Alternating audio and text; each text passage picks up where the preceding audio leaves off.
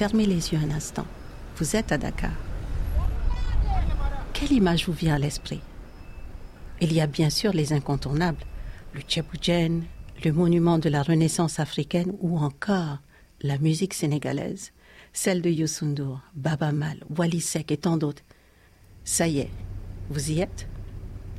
Pas sûr que l'environnement que nous décrit notre première interlocutrice du jour soit aussi enchanteur. Parfois, le matin, je me lève avec des allergies à cause euh, de la poussière, à cause des odeurs assez fortes, des odeurs de carburant, de pétrole. Donc ça me met euh, assez mal à l'aise. Regardez le taxi dans lequel nous sommes. On ne peut pas dire que il est assez propre. Bonjour à toutes et à tous, bienvenue dans ce nouvel épisode du podcast People First, le podcast de la Banque mondiale Région Afrique de l'Ouest et du Centre qui donne la parole à ses habitants. Ici, Rama Georges. Et si les difficultés du système de transport dans la capitale sénégalaise s'atténuaient grâce à une infrastructure jamais testée, cela peut réellement se concrétiser avec le premier bus à haut niveau de service dont vont bientôt bénéficier les habitants. Ce système de bus rapide sur voie réservée a été réalisé avec l'appui de la Banque mondiale. Au-delà de ses capacités à régler les problèmes de mobilité, la singularité de celui de Dakar est qu'il fonctionne à l'électrique. Dans cet épisode, vous découvrirez que les bénéfices de ce premier africaine ne se situent pas seulement au niveau du transport, mais aussi sur la qualité de vie. Nous verrons comment au pays de la Teranga, on innove pour les modes de transport de demain. Enfin, vous aurez droit à une petite balade à bord du BRT avec comme guide la première conductrice de ce moyen de transport innovant. Bonjour. Bonjour. Le bus c'est vraiment joli. Joséphine Manca est une jeune retraitée. Elle habite près du corridor de l'infrastructure qui devrait beaucoup améliorer la mobilité à Dakar. Elle fait partie des dizaines de citoyens ambassadeurs du BRT. Pendant des mois, elle a été témoin de la construction de la voie réservée du système de bus rapide, de ces stations modernes fonctionnant à l'énergie solaire. C'est un jour spécial. Elle est sur le point d'expérimenter l'un des 158 bus qui devrait à terme connecter 300 000 usagers au quotidien mais aussi le confort du silence qui va avec. Ah, l'un des avantages d'un bus fonctionnant à l'électrique. Immersion sous les yeux émerveillés de notre visiteuse du jour. Voyager à bord d'un bus BRT, c'est vraiment un réel plaisir. C'est bien équipé, euh, il y a beaucoup de places assises, il y a le climatiseur, il y a tout. Ça, peut-être que c'est l'écran, c'est une télévision ou bien? Ça s'appelle des bornes d'information, des BIV, bornes d'information voyageurs. C'est pour afficher un peu, quand on est à l'approche euh, d'une station, c'est pour afficher le nom de la station. Voici un bel exemple de système de transport qui allie innovation et confort. Mais comment va-t-il se mettre en place? Fatou Diagne Job est responsable communication du Conseil exécutif des transports urbains de Dakar l'unité de gestion du projet BRT au Sénégal. Voici ses explications. C'est un système de transport de masse efficace euh, qui va traverser 14 communes avec 23 stations sur 18,3 km. Ça, ce sont des chiffres clés à retenir. Et l'exploitation démarrera de 5h à 23h, de 5h du matin jusqu'à 23h. Donc, ce qui offre quand même une alternative euh, unique aux populations dakaroises. Quant à Joséphine Manca, elle a le privilège d'expérimenter le BRT avant son inauguration. Elle a hâte de la voir se concrétiser. Comme tous les Sénégalais, les embouteillages nous hantent. Quand tu veux aller en ville, vraiment, tu as vraiment mal au cœur.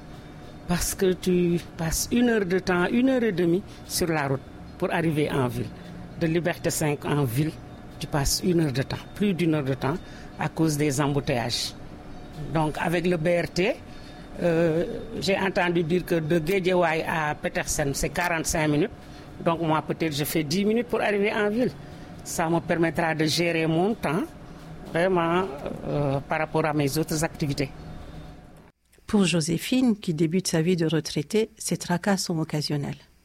Notre prochaine intervenante est cadre dans une banque, habitant elle aussi à côté d'une des stations du BRT elle n'est que trop familière des coûts des congestions à Dakar.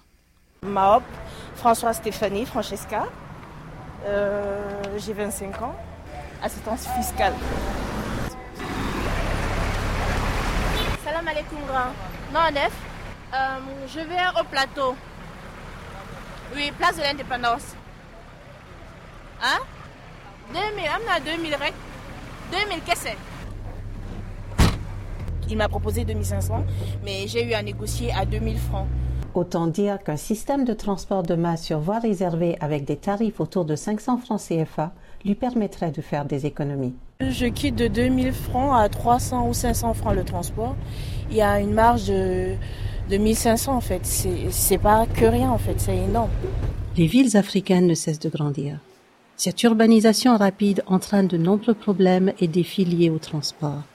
Leur prise en compte dans une vision holistique devient plus que nécessaire pour un environnement plus vert, plus sain, bref, plus vivable. À Dakar, il ne s'agit pas que de mobilité. Il s'agit aussi de santé publique. Pour en savoir plus, nous vous embarquons à l'hôpital d'enfants Albert Royer de Dakar. Bonjour, je m'appelle professeur Idriss Dembaba, je suis le chef de service de pneumologie pédiatrique de l'hôpital d'enfants Albert Royer. Je suis pneumologue et euh, allergologue.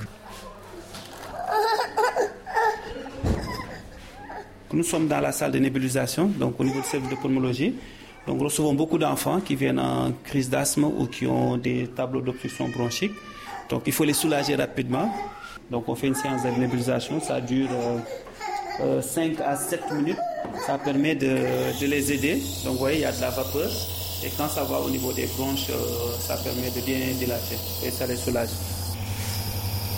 L'asthme, ce n'est pas une maladie seulement liée à la pollution, parce que c'est une maladie multifactorielle. Il y a la prédisposition génétique, comme l'enfant que nous avons vu, qui a un membre de sa famille qui a de l'asthme. Euh, nous avons fait une euh, étude sur la prévalence de l'asthme en milieu scolaire.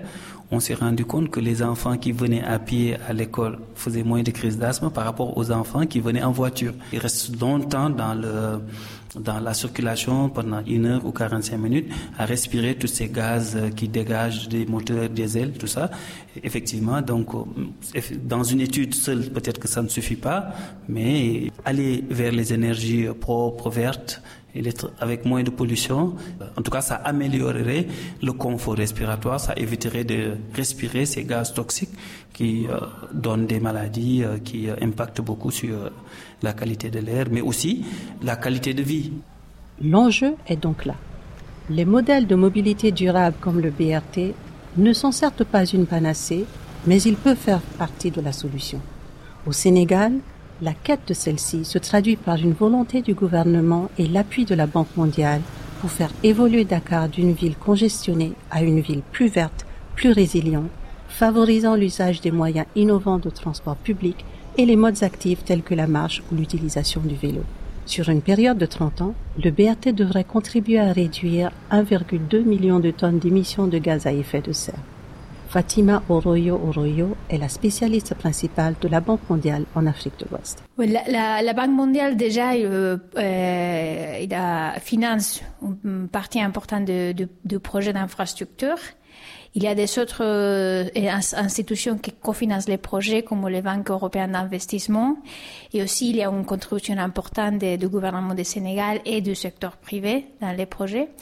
Mais à part cela, euh, la Banque mondiale aussi accompagne euh, d'un point de vue technique. Du coup, on, appuie voilà on a appuyé depuis les débuts les les pour le design du projet pour euh, euh, l'accompagnement dans l'engagement du secteur euh, privé à travers l'engagement des, des, IFC Advisory, qui est aussi une des institutions du groupe Banque mondiale.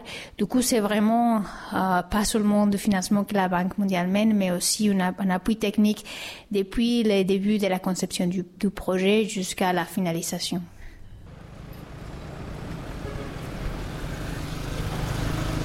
Afin que la mobilité urbaine puisse vraiment mettre l'accent sur les besoins des personnes, il est essentiel de la concevoir de manière à répondre aux problèmes actuels et à anticiper les défis futurs. Nouveaux défis, nouveaux besoins en ressources humaines. Alors oui, monsieur Balde, je pense qu'on peut, commencer. Hein. C'est bon, vous attendez bien Oui, oui, oui, on vous reçoit. Merci. Ok, donc c'est bon. Ok, merci. Un professeur en ligne et des étudiants en classe. Nous sommes en plein cours du master interuniversitaire en transport et mobilité numérique.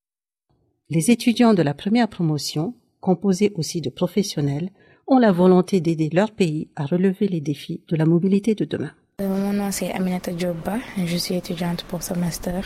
Euh, il faut que le transport s'ouvre à la digitalisation et pour moi c'est même une évidence parce que c'est c'est l'ère de la digitalisation. Voilà. Et il faut être au même standard que l'international. Bien sûr, on veut développer notre Sénégal. Professeur Romagnan, je suis professeur titulaire des universités. Donc, je suis pour le cas euh, euh, de ce, de ce master-là, je suis le coordonnateur du groupe de travail interuniversitaire. Nous avons des formations en transport logistique, nous avons des formations en mobilité. Mais la partie, la composante intelligente, donc avec euh, naturellement des compétences autour des systèmes embarqués, de tout ce qui est objet connecté, de tout ce qui est manipulation de données massives, euh, même euh, autour de l'intelligence artificielle, on l'a pas, on l'a pas encore. Donc cette formation-là répond à cette besoin spécifique de mise à disposition de compétences permettant en fait de pouvoir allier euh, les deux euh, domaines. Le BRT de Dakar ouvre ainsi la voie à une ambition faisant le pari d'une mobilité intelligente, mais ne tombant pas dans la caricature de l'automatisation outrancière. L'opérateur concessionnaire entend justement trouver cet équilibre. VAD, vérification avant, départ. Les futurs conducteurs du BRT sont sur la dernière ligne droite de leur formation. Au milieu des auditeurs, une silhouette attire l'attention. Farin Dieng est la première femme à conduire un bus rapide transit au Sénégal. Plus qu'une vocation, une passion. Cela me suit depuis mon jeune âge. J'ai commencé d'abord par la moto, puis j'ai conduit un taxi avant de continuer mon expérience dans le domaine du transport avec les minibus.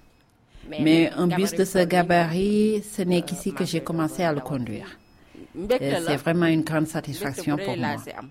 Les populations attendent avec impatience l'exploitation du BRT, moi aussi. J'ai hâte que cela commence pour apporter ma pierre à l'édifice.